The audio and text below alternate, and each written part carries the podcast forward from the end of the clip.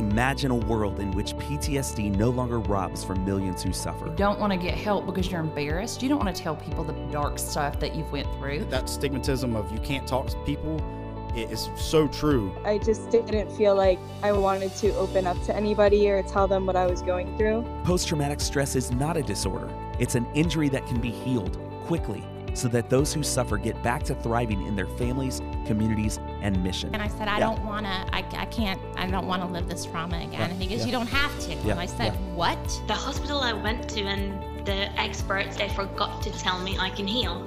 I didn't know that I can get rid of PTSD. Each week, we tell a skeptical world what is possible with stories of those who have successfully cured their trauma. I wanted so desperately to be a good mother and get my life back, so I found Life After PTSD and I started driving and listen.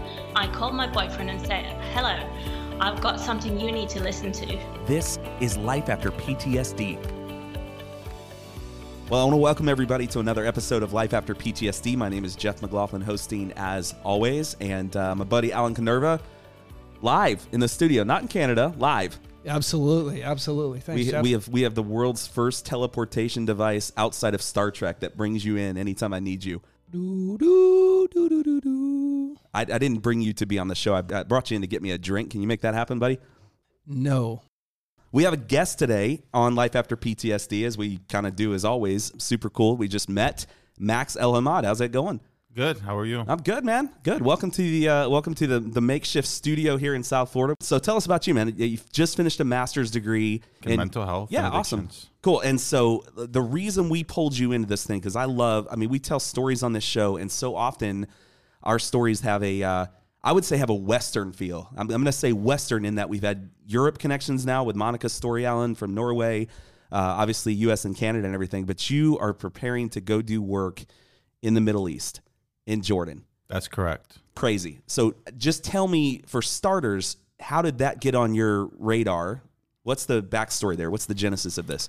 So last semester, I met a young lady who was in the divinity program, and uh, she educated me and told me about the work that they do overseas on a yearly basis with special needs kids. Cool.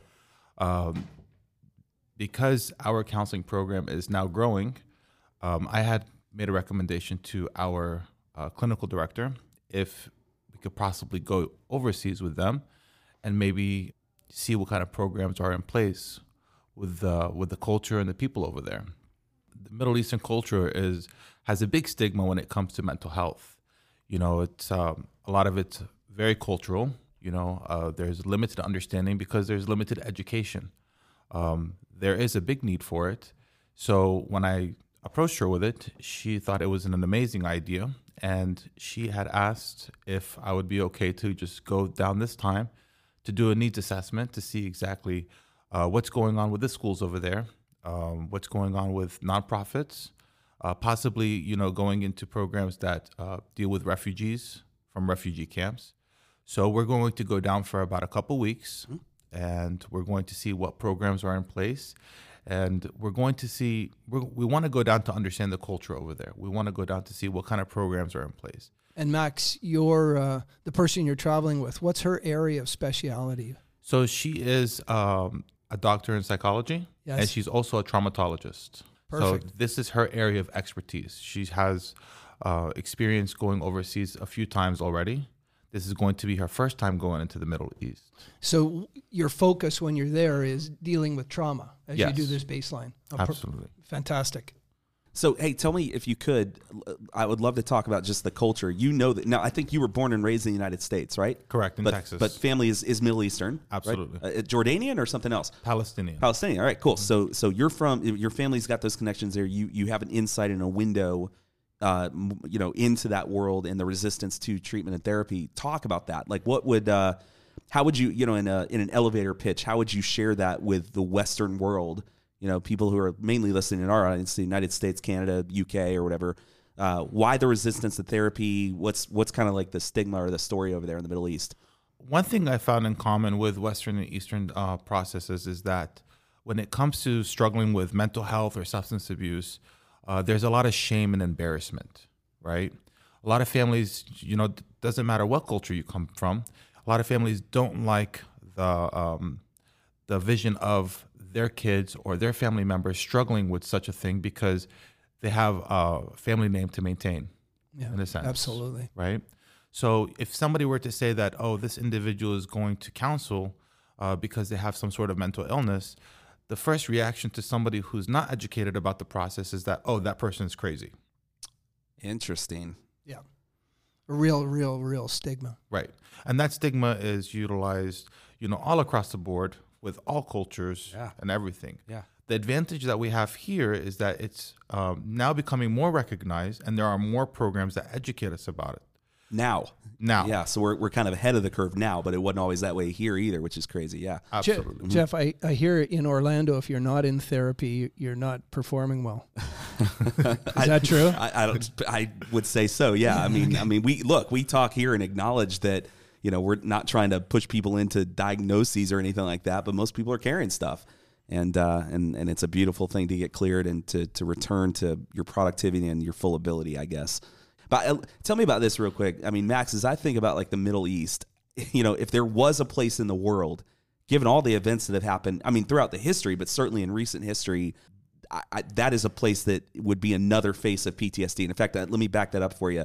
We have talked many times on the show about the many faces of PTSD, and so some of the examples, you know, some of the stories that we've told before have been, you know, ranging from sexual abuse to military, uh, birth trauma, bullying, sports injuries, you know, refugees, right? Uh, war torn civilization societies uh, over there are rampant. I mean, that's kind of everywhere, um, which is all the more amazing to me because from a Western perspective, we would kind of go, uh, yeah, things are relatively safe in most of our communities here. And I think, you know, from the outsider's perspective, a lot of people in the, the Middle East probably live with families who are carrying long term trauma because of things that have happened in the various countries. I mean, the political uh, instability and all of that. So, talk to me if you would about if that's. It, I mean, do you agree that that would be another face of PTSD? That like a war torn civilization or a or a destabilized region would would you label that as a as a region that's largely carrying a lot of trauma and PTSD? Absolutely. I mean, when Yeah. you think about a lot of the wars that have gone on just in the past 10 years, Yeah. you know, with Syria and Iraq, uh, even Afghanistan, you know, Absolutely, a lot, yeah. of, the, a lot of these, uh, a lot of these civilians, they've lost their homes, they've lost a lot of their family members, they've had to be, re- um, you know, replaced, uh, you know, going from one area to the next. Yeah, like repatriated, I think, right? Or something like that. Is that the word? No. No, that's not the word. What is the word? You, Well, well, there's two fundamental issues here. Yeah. We, we use the word refugee loosely. Uh, my background is in the field of human security, and there, there's two groups of people who get displaced. One are called IDPs. They're internally displaced people. Yeah. They get kicked out of one town, but they're still within their country. The second one is refugees who, who actually get moved beyond their political borders, right? So those are two separate groups, and they're treated totally differently. And, and the, the uh, they have a right of refoulement, the right to return to their home un, under UN Charter. Got it. And the refugees, when they get into a refugee camp, by by design, by decree, if you go into northern Uganda, some of the refugee camps are 20 years old. Refugee IDP camps, they're supposed to be temporary. And, and by legislation, by design, they're not allowed to create economics, education, or medical systems within a refugee camp except as provided as emergency services. And yet, how do you have three so it's gen- a holding ground where time stops, essentially, right? It's just supposed to be holding. So if you go to the refugee camps in Palestine, if you go to the refugee camps in Kenya, yeah. if you go to the refugee camps in Uganda, they've been there for 10, 20 years. Wow. 10 or 20 years. In, in northern Uganda, I, I hung out with a 17 year old in an IDP camp, interested. He was building a hut, and I wanted to know why. He'd been there 17 years. He came when he was a young boy. And when I asked one of the elders what he was doing, I thought he was building his first uh, bachelor pad. And, and no, he, he had a young woman who was bearing his child, and he was building his first house. So imagine that his parents were in the refugee camp, IDP camp. He was in the IDP camp, and now the third generation was going to be in the IDP camp. And the trauma of losing your home, they were running from Joseph Kony's uh, Lord's Resistance Army. Lose your home, be displaced, lose lose your right to education, economics, hospitalization. Three generations later, what what are his beliefs and values about who he is in the world? And and certainly in from the Palestinian context, you know, when you talk to Palestinians in Jordan about Palestinians from Gaza or Ramallah or Jenin, there's a cultural shift, right? Or or or Palestinians who now live in uh, say say the the Arab Emirates and who are working because Palestinians are known globally in the in uh, humanitarian work as some of the best logisticians in the field of getting things done, create creating pathways to get supplies, and yet in their own home communities they're suffering so much, and then, and then there's the intergenerational part, right? The the the trauma that's passed down through generations profound it has a profound effect on on and, and I, I applaud you that the Palestinian people would would be probably one of the greatest populations to look at for the effect of trauma. Yeah, and the sad part is that when somebody's born into this, you know, they're born into the struggles of what their families have witnessed. How do you expect them to become the better part of themselves? You know, how could you blame somebody for believing something that's um, maybe irrational or extreme uh, when this is what they were born into? Absolutely. You know, and, and it's just like you know a double sided sword. You know, who's bad and who's good. Um, the whole the whole approach to this is, you know, we want to go down there and we want to do a needs assessment, and you know, there's so many orphanages over there uh, that carry so much children who have witnessed a lot of these traumatic experiences. Yep. Yep. You know, when they when they've lost their families or they don't have anybody else, you know, they get triggered when they hear planes or when they hear cars or when they smell gas. You know, and this is a very vulnerable population. You know, if they have somebody who shows them attention, of course they're going to go to them. You know, what we don't want is the wrong person to show them the attention.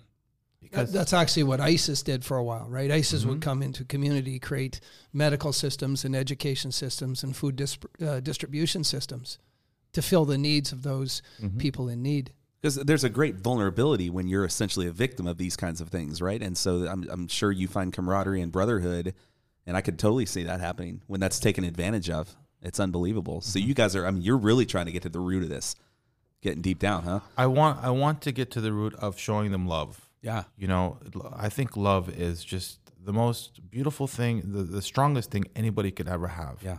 You know, and if you take that out of the equation, then, you know, everything's up for interpretation. Anybody is up to do whatever it is that they're educated to do. You know, if you just go in and you get to the core of the issue and see exactly what's going on, you know, and you can show them that there is such thing as love. You know, you have you're dealing with kids who don't have a motherly or fatherly love. So what ends up happening to them? Yeah, exactly. And you and I know from your studies that that imprinting phase from zero to seven, and these children are born into these situations where there is an absence of love, an absolute absence of love. And in fact, a lot of times, my experience when I was in the Middle East in 1990, I was part of the uh, multinational force during the first Intifada, and after that, is that children were with their mothers and their aunts um, and their fathers and their uncles and their grandfathers had been killed in the struggles, right? And they're they're they're learning on their mother's lap about the tragedy, and that's being Im- embedded in them. And, and while they have the love of their mother, they're also learning pain at a level that we just don't learn in, in, in this culture. Well, Um, often they have to, in order to experience love, you, if you have trauma that's running in your, the back of your mind or in your subconscious constantly, you can't experience that full love that you're talking about. So that's why this is so important to for you to be able to take that down there and Yeah. clear that trauma. Max, tell me this: for for an outsider to this problem, you know, unfortunately, we have the. I think the news gets in the way of everything, and I'm talking about on both sides of the political aisle. From actually hearing and seeing the reality of what's going on there, I think one of the things that's helped me, just as a person in general, and working with with Alan and Carrie and, and these guys, is, is starting to understand how separate a, a person and their behavior actually is. Right, that those are two very very separate things. We like to say, Max, that we accept the person and we reject the behavior. Right? We work on the behavior, we accept the person. And you know, in the Middle East, that there's the rejection of the person. The, the hate builds when they're young. And, and, and you and I were having a sidebar conversation earlier today, and you said, Yeah, I'd like to help these young people overcome their trauma so they don't you know, build these thoughts and, and, and increase the amount of hate Yeah. in the Yeah. world. And I thought that was so profound. And what I heard you just say now, on the other side, the opposite side of the projection of hate is the projection of love Mm-hmm. and the benefit of that. Yes. That connection between clearing trauma and and connecting to love. That that is uh, we don't talk about that openly. Yeah, you got to replace that habit, don't you? Right? You Uh, have to fill the void, Yeah, man. yeah. You have to fill. You heard it. You heard it. You watching the demo this morning with Scott. Yes. He could tell me where he wasn't. I'm not as anxious. I'm not as this. And I kept asking him, well, if you're not anxious, what are you? What are you? Yeah, to get his focus to change. Well, I'm calm. And so w- w- what you said to me outside was, yeah, you, to to, uh, to stop the growth of hatred. But what you just said here on the podcast was to reconnect to love. That's that beautiful switch from moving away from hatred to moving towards love. That's profound. So it leads to a question for me. What would you say for for those who don't understand your work at this point? You know what you're walking into. I mean, maybe not fully. Obviously, you got to get on the ground. But you know, what would you want supporters, listeners, or whatever to to know as it relates to that message? What do you want them to know, and what you want? What would you want them to be thinking right now about the people of the Middle East that you're going to be working with, specifically the the refugees and, and even the children and everything? What what do we need to know? You know about that, about their character, about their potential that you've come to believe. So I think that uh, when an individual hears what's going on on the outside, some of them don't accept what's going on on the outside because they're still struggling what's going on with themselves on the inside. Good word. Right. So it's it's very difficult for somebody to understand something outside of their own realm. Right. I believe that every citizen in our country needs to at least travel once internationally just to understand what's going on outside of our realm Agreed. right? There's so many struggles and challenges that we deal with here that we're not given the opportunity, and we have so many limitations on how we understand what's going on out there. Yeah. Yeah. You know, so agree. I mean, When was the first time you did that? So you were you were born and raised in Dallas, right? Okay. Yes. So what was what was like the first trip for you that like kind of opened your eyes? Did, did you take that young in life, or kind of where were you? So I went uh, to the Middle East. The first time I went there was 10 years ago. Wow. Okay. Yeah, I never grew up going over there. Okay. Uh, the first time I went was 10 years ago, and it was a big culture shock for me. Where did you go? Uh, the first place I went was to Jordan. Okay. Cool. Yeah, and then I actually went into Israel and through Palestine, and it was a big culture shock because Massive transitions from Yes. Jordan into Israel into Palestine. right, and it was a big um, it was a big culture shock because every country has its own way of doing things, you know, and the people, uh, some of them were amazing, some of them struggled with a lot of things, you know, just like we do in our country. Sure. Uh, but the culture shock was that you know when they look at us, sometimes they look at us as the enemy. And when I say us, I'm still an American when I go down there. Absolutely. I'm not Yeah. a Middle Eastern. Yeah. You know, they can they can look at me and say, You're an American. And I'm like, Well, yes, I'm an American, but I'm also Arab. But they're like, there's a difference. You know, you're not an actual Middle Eastern, you're an Arab American. And that was um that was really big for me because I never thought about it that way. I always felt like, you know, we were all one unity, regardless of whether I was here or I was over there. But there was a very big uh, difference between an individual that's born and raised here going over there and somebody who is actually born into that society over there coming over here. So that's a humbling moment for you. It clearly. was it was it was a very confusing moment for me. yeah, interesting. How old were you when you did that trip? Interesting. I was um 25, 26. What a great time to experience that, though, right? Yeah, it was it was amazing. The food was awesome. You know, Isn't that the truth? It's always Yeah. about the food, man. Yeah, I, it's always I about get the it. food. I get it, man. I, I get just it. I just love the culture of Amman, Jordan, though. Right? I haven't been there since 2004, but the culture in Amman, Jordan, is just so much fun, yes. and Tel Aviv's so much fun. In contrast to the suffering that are around the two. Well, you know what's what was amazing to me, and what was the biggest shock in my trip is that uh, I actually ventured out by myself to Jerusalem, okay, to visit the holy city, and what I found was everything that I saw on TV from that point before was totally false. Okay, I need to jump in here. I need to jump in. Oh, here. you triggered Alan. Man, Max, you and I have to talk. 1990, my buddy and I leave Sinai, where we were serving, and we go into the old city of Jerusalem, mm-hmm. into the markets. And it's the beginning of the Intifada. And there's an uprising, Palestinian uprising, peaceful, mm-hmm. You know, and peaceful. And we're in the middle of it. Wait, hang on. Define peaceful just for clarity. I'm not challenging that. I just want to know. No, peaceful uprising doesn't sound like it goes together. I agree. Well, Well, you know, it- I, I, it- just for perspective, what does it mean to you? To Protesting Yeah. without weapons, Okay. without violence. yeah, just you know thousands of people in the in the old market. And you know how small the old market is, so with throngs of people swollen into the old market. Cool. Okay. And uh, without weapons, without violence, just uh, expressing their angst verbally. And my buddy John and I were in there, and I, I get very dark when I'm in the Middle East. So my Palestinian buddies would tease me if it wasn't for the blue eyes, I'd be one of them. And so, and dark hair. Yeah, I Well, mean, my- he doesn't look Arab to you. Some, uh, somewhat. Somewhat, yeah. He's a cousin. He's a cousin. Uh, Lawrence, Alexander the Great. Right? Yeah. oh my gosh. blue eyed. But my buddy John, who was with me, is like six four, blonde, standing out, fair skin, right? So he's a hedge taller than all of us in there. but what, what was profound is the, the Israeli uh, Defense Force came and we were in the crowds with the weapons pointed at us. And it was the first time that I'd had that happen to me. Normally we'd be on a hotel balcony looking down or something, but I was in the, the throng that had the weapons pointed at us. And I said to John, uh, so, sort of like Mel Gibson in uh, Lethal Weapon, I said, we need to zen ourselves out of here now, right? We need to get out. They have cameras. We need to we need to bug out. So we bugged out. We bugged out all the way back to the Sinai Peninsula and that uh, to the Sinai to our camp. And that night I was watching the TV feed, and we were on an American-run base, so we are getting TV feed from America, the big channels, ABC, CBS, NBC, and they were reporting on that event. And all the channels reported the same, and they all reported it wrong. And in 1990, I had the same reaction that you just expressed there. It shook me to the core Yes. that what the messages that were going into my head and forming my beliefs and values, some of them were so transmogrified from the facts on the ground, Yes. and it just shook me. And that began my journey to to challenging almost everything in my life. I had a very similar situation happen to me. Every village that we went to, you know, there was a blockade.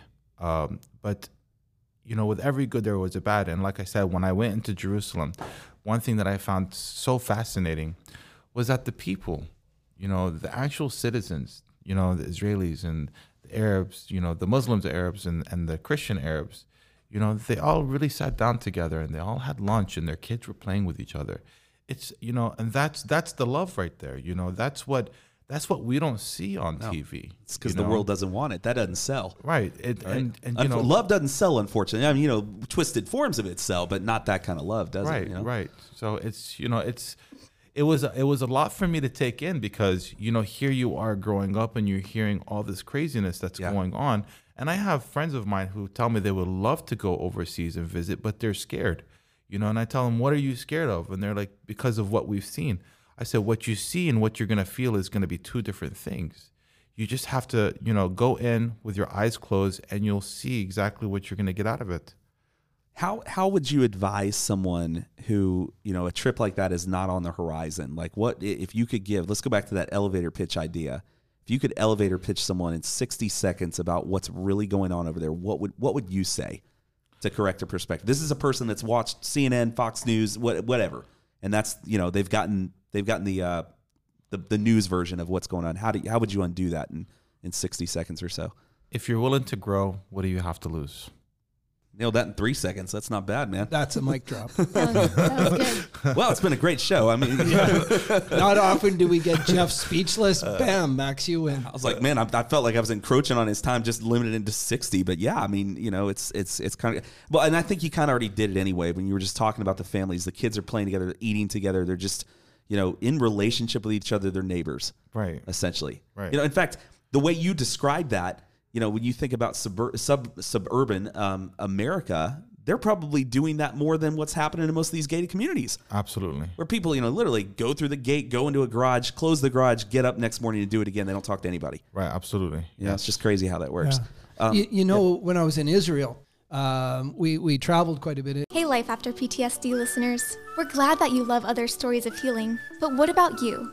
First Orlando Counseling is the premier trauma therapy center in Central Florida with a full staff of trained clinicians ready to help you clear your trauma without re traumatization. Childhood abuse, relationship abuse, a traumatic car accident, birth trauma, first responder or military trauma, even phobias. You don't have to live like this. It's time for you to heal. Schedule a consultation today by visiting firstorlandocounseling.com or call 407 514 4470. It's that easy. Daily stress is difficult to avoid. but you can better cope with it thanks to the unique natural frequency technology within all Philip Stein watches. Recent clinical studies have shown that wearing it regularly can significantly improve cognitive functions, mood, and perceived stress. Philip Stein, natural frequency technology. Visit philipstein.com and use promo code PTSD10. That's philipstein.com, promo code PTSD10.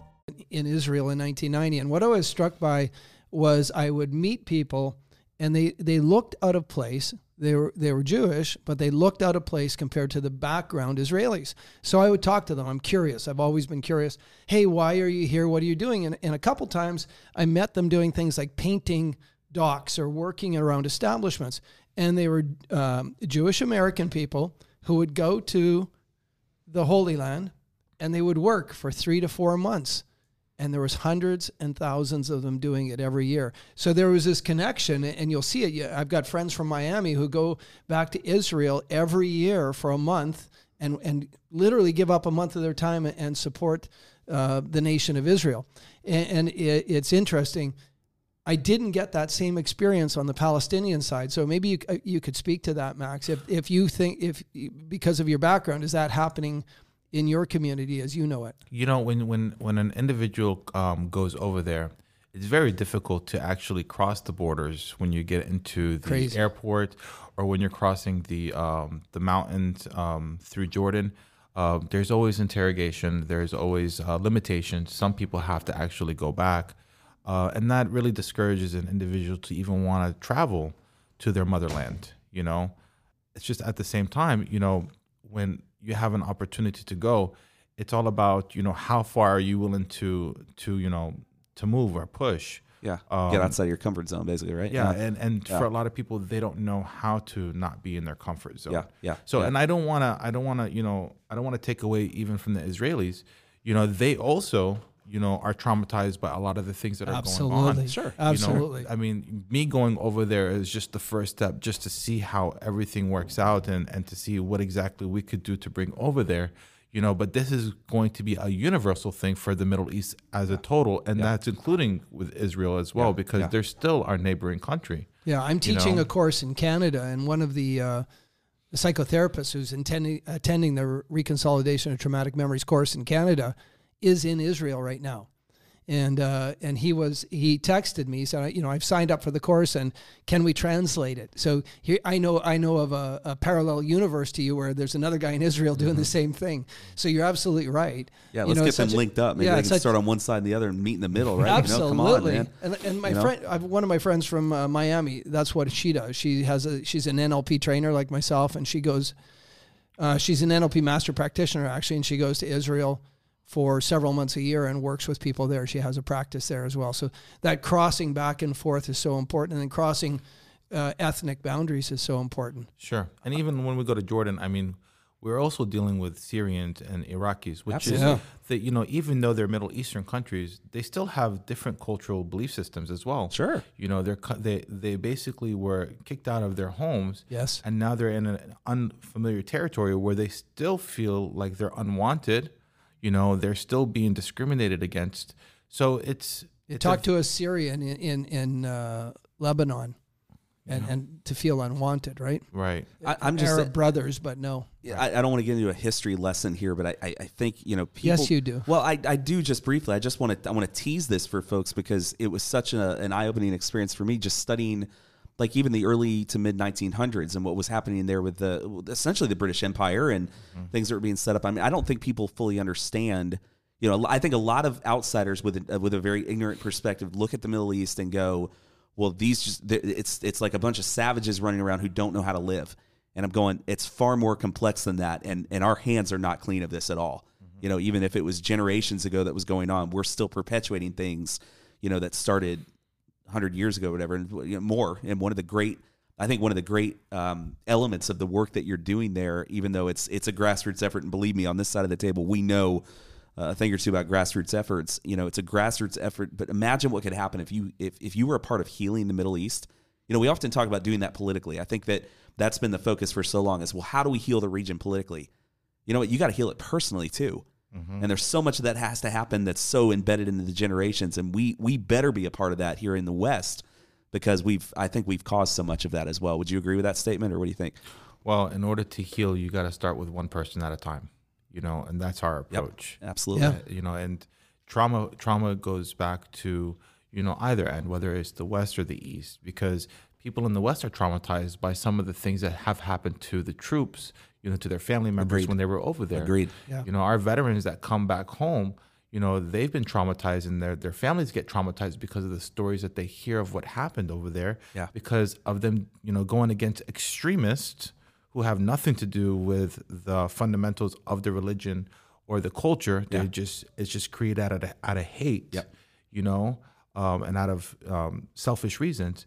You know, so it's you, you're It's a going complicated mess, isn't it? you're going back and forth Yeah. with traumatic experiences Yeah. on all ends, and it's all based on belief. Absolutely. Yeah, and it's easy. it- It's interesting to me to understand that when we point to the other and blame them for that extremist thing, and I often I often ask people who point to Muslim people as being bad or Islamic people as being bad, not Islamist, Mm-hmm. and I say, well, what about Timothy McVeigh, Mm. who did the Oklahoma bombings? Yeah. Did did we go carpet bomb Oregon where he was from? and all his family and all his relatives. Last time I looked, he was white. Yeah. Pretty, pretty vanilla, pretty from Oregon. Yep. And we don't say everybody from Oregon's a terrorist, do we? And yet, one of the greatest atrocities on American soil was what Timothy McVeigh did. Absolutely. Absolutely. So you know, and, and I only bring that up Yeah. as as a juxtaposition Yeah. to loosen the model of the Yeah. world. Yeah. There is anger and hate everywhere, and the, and what really, uh, uh, again, I double all the way back to that first statement you made about love, right? About love, and and it's in every religion too, Yeah. right? The concept of love and the power of love, Yeah. Absolutely. power of healing. Hey, let's switch gears for a second as we kind of close. So you came today uh, as a friend of uh, Jo- well, Joycey. It's kind of we love Joycey. You know, Joycey was trained in, in uh, January. Hey, with RTM. Joycey. Yeah, and has done a show with us before. It's been several episodes, but uh, she's a home run down here. She invites you to come out to to witness demonstration of RTM. Did you know anything coming into this? Give me some thoughts, some reactions. The before thought, the now you've seen some things. What are you what are you thinking now? So on my way driving here, I was trying to YouTube it so I can hear something about it, you know, as I'm coming down. And to be honest with you, I'm in the middle of it. I'm like, you know, this is just not doing any justice for me right now. I'm just not. I'm just gonna stop listening because I I couldn't fully grasp what it was all about. Yeah, yeah. And I'm like, I'm just gonna go in, sit down, stay quiet, and just observe. That's a beautiful skill, by the way. That that'll serve you so well on this trip coming up. Yeah, it was a learned behavior. Yeah, it's yeah. brilliant. That's, that's what that's what they taught us in school. So All right. Are you trying to like sing music to Alan here? Because like you're saying, every, you're just you're hitting the the notes here with him, man. He's in his element. Well, Look at him. I have I, I just bought a ticket Listen, to Palestine with him. Right? I'm going I to mean, Jordan with I, him. I have to give credit to my my school. I have to give credit to my professors who educated us for the past two and a half years. Yeah, yeah. These are learned skills that they, you know, um, taught us, and they said, you know, this will serve you well, you know, and they did a great job um, assisting us in that area. So. cool, cool. So, what do you think? You've seen a you've seen a demonstration. You're starting to get your head around this a little bit. Is this something that would uh, would help you in the Middle East? What do you think about that? Let me jump in before you answer that, Max. You saw a demo. You saw a demo unscheduled. We don't normally do a demo on day four. And uh, somebody said, you know, we know this student. So that's uh, the youngest demo that we've ever done as well. Um, he was 15 at the time of his trauma. He's 16 now. And uh, you you saw as challenging a demo, a challenging as a client, not just demos, clients as I, I've ever worked with. But but the, what you saw was a protocol that's so robust that you know I jokingly say y- you rinse and repeat. So when I didn't get the result on the first pass, I was unfazed by it. I just had to say, okay, what what didn't happen, and what do I want to have happen, and go back at it, right until we got the desired result. Like again, it's the protocol is three 90 minute sessions. We Yeah. did one 90 minute session in front of a crowd. Right. And so I, I'm really interested to see where young Scott is two more sessions from now. Yeah, yeah, So, um, going to this not knowing what it was all about, uh, the session that I witnessed was a very intense for me because I got right into it. I was sucked in. I wanted to observe body language. I wanted to observe what was said, how it was done, Yeah. both by the facilitator and the person receiving it. Um, and you know, moving forward, it's going to be interesting uh, knowing that you know when I go over there and when we go through this needs needs assessment, you know what can we do over there, and and just by witnessing the limitations, the limited things that I've seen today, um, I think that you know, I think that we're going to be doing great work in the future uh, when it involves this kind of model because I can totally see, I can totally see this technique utilized with those who are suffering from trauma over there. There's no difference between what happened in the shooting in Parkland versus what's the shootings that are going on in those towns over there. Darn right, man. You're and darn when right. and when you're doing your your research, Max, I would encourage you. That when I was in uh, Kenya in 2008 to 2010, my wife and I came back knowing that humanitarian workers, people like you who go to the field, often come back not right. That they've seen and they've witnessed and they've experienced stuff that just isn't right and they, they have no resources. A humanitarian worker who's working for any of the NGOs comes back to North America, they have no support network. So as you go to these refugee camps and if you as you do this baseline work you're doing, I would really encourage you to survey the humanitarian workers who are doing the work and test their trauma levels because they have no resources. And we don't talk about the humanitarian workers who take their lives or who just disappear, you know, just fall off the face of the earth literally and who sit at home struggling. And, and you know, for, for me, you know, I, w- I was a military person. I signed up. I knew what I was signing up for, right? And I got paid to do it. Humanitarian workers don't get paid to do it mostly. Some of them do, their careers.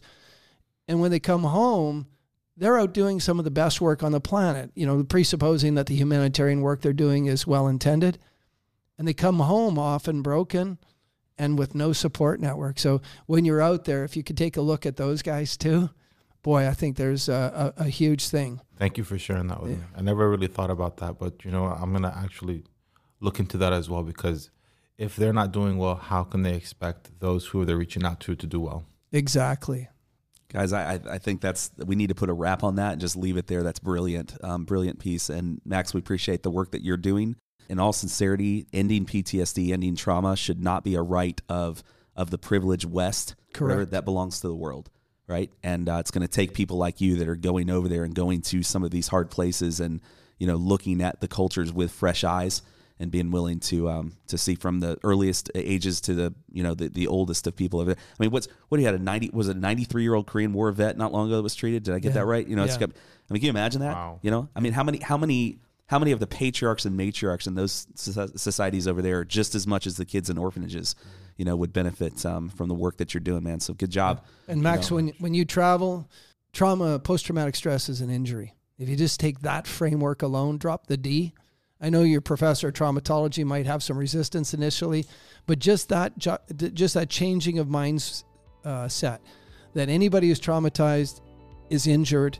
It's their brain's perfect reaction in an abnormal situation, and just like a broken arm or a broken leg, they should have the opportunity to heal properly. And when when you take that framework that it can be healed, boy, that, that just changes our perspective on the planet. We're so grateful that you listened to the show today. Now imagine a new normal you get to decide with all its possibilities once you are free of PTSD, because that is what is possible. You're here, which means you're ready. But listening alone will not heal you or those you know who are suffering. Join us on the mission to eradicate PTSD by reaching out to lifeafterptsd.org or in Canada, lifeafterptsd.ca, or by sharing this message of hope with someone you know.